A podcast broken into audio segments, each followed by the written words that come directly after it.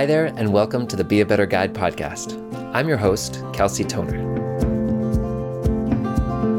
Every day, we're working to bring together the world's most successful guides and tourism businesses to share best practices, learn from one another, and give travelers memories of a lifetime.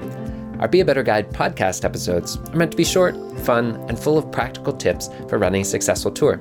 I'll share techniques and insider secrets to creating world class experiences and delivering above and beyond customer service. To see the original video versions of our episodes, simply go to beabetterguide.com forward slash podcast, where you'll find the quick links to our videos, any resources that we mention, and a comments section for each episode. To get exclusive access to our online workshops, latest training videos, resources, and more, join the Be a Better Guide community. We'd love to have you. To sign up, visit beabetterguide.com forward slash podcast and click Join the Community. Thanks for listening and enjoy the show.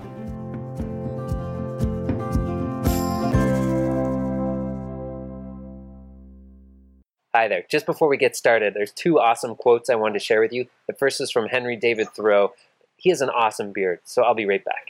It's never too late to give up your prejudices. The other quote comes from Saint Antoine d'Exupéry, the guy that wrote The Little Prince. But I looked on the internet and he doesn't have any facial hair at all.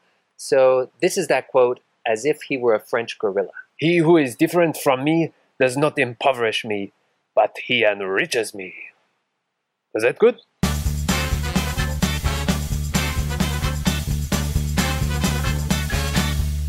Hi, and welcome back to Be a Better Guide. I'm your host, Kelsey Tonner. So this week we're talking about intercultural exchanges and some of the challenges that can come with that as a tour guide or tour leader. Now, you probably have dealt with this before, and it's different across every single culture. But here are six pieces of advice to help you in those intercultural exchanges. One, mindset matters. The best starting point for any intercultural exchange is one that starts up here in the mind. If you have a mindset that is truly open, um, tolerant, and ready for new experiences, then you're already setting yourself up for success. Take a genuine interest in people, places, cultures, nationalities that are different from your own, and that interest will help drive effective communication. Two, respect is the universal language of service.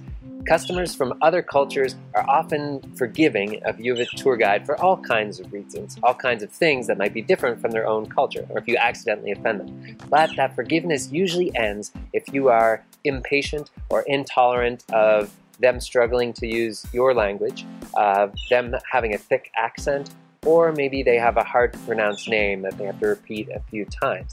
So that key there is just have respect for those other people. Don't treat them any differently than the respect that you show for other guests. If anything, show it a little bit more. The underlying premise to delivering quality service in any culture is that you respect the individual. Three, simplify and clarify language with non native speakers. When serving customers who are still learning your native language, it pays to speak deliberately and make clear transitions between sentences. The other thing you want to do is try and avoid synonyms, that's going to help them, especially people who have a reduced vocabulary. Often those synonyms are bigger words, longer words that somebody just learning the language may not know. Four, speak at a slower rate and slightly louder. So this is obvious. We've all done this on intercultural exchanges. That slowing your speech down really helps, but not too much so that it's annoying or comes across as condescending. And speaking slightly louder really does help, but the bigger thing is to be really articulate rather than just speaking loudly. Five, be conscious of your slanguage. North Americans and English speakers all over the world use all kinds of slang, uh, expressions, and idioms that are really confusing to non native speakers. Here are some of the more common ones. It was a piece of cake. The architect was flying by the seat of his pants. She hit the nail on the head. The rebuilding of the castle cost an arm and a leg. The prime minister bit off more than he could chew. Or, Queen Jennifer was such a party pooper. Jennifer poops at parties?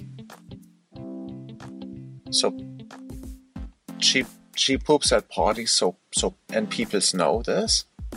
It's sad but true. Every day around the world, Germans are confused by English language. And not just Germans people everywhere. If you took those phrases literally, they're super confusing. English speakers can't make heads or tails of them if you make them literal. So, there's a really good chance that you're using these idioms and slang in your storytelling and in your speeches. So, go through and really try and cut any of those expressions out if you have a lot of non native speakers or people coming from other culture, because that is going to make it a lot easier for them to know what you're talking about.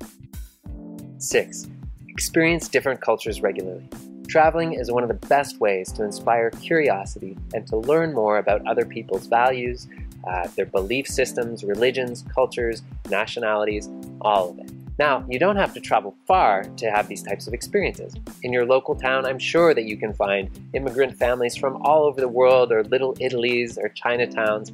Really dive in and try and get a sense of what makes that culture tick and what their expectations might be coming on your tour. So, there are six quick pieces of advice to hopefully get you thinking a little bit about intercultural exchanges. In the comments below, right now, go down there and type to me how you deal with intercultural challenges as a tour leader and share with the whole community. Thanks so much for being here, we'll see you next time. I I poop at parties. I poop at parties, but people don't know because I close the door.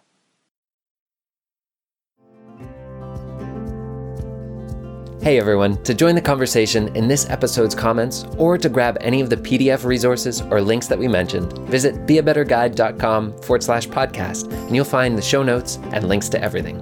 If you'd like to hear more from us, subscribe to our podcast using your favorite app or leave us a quick review. Every little bit helps.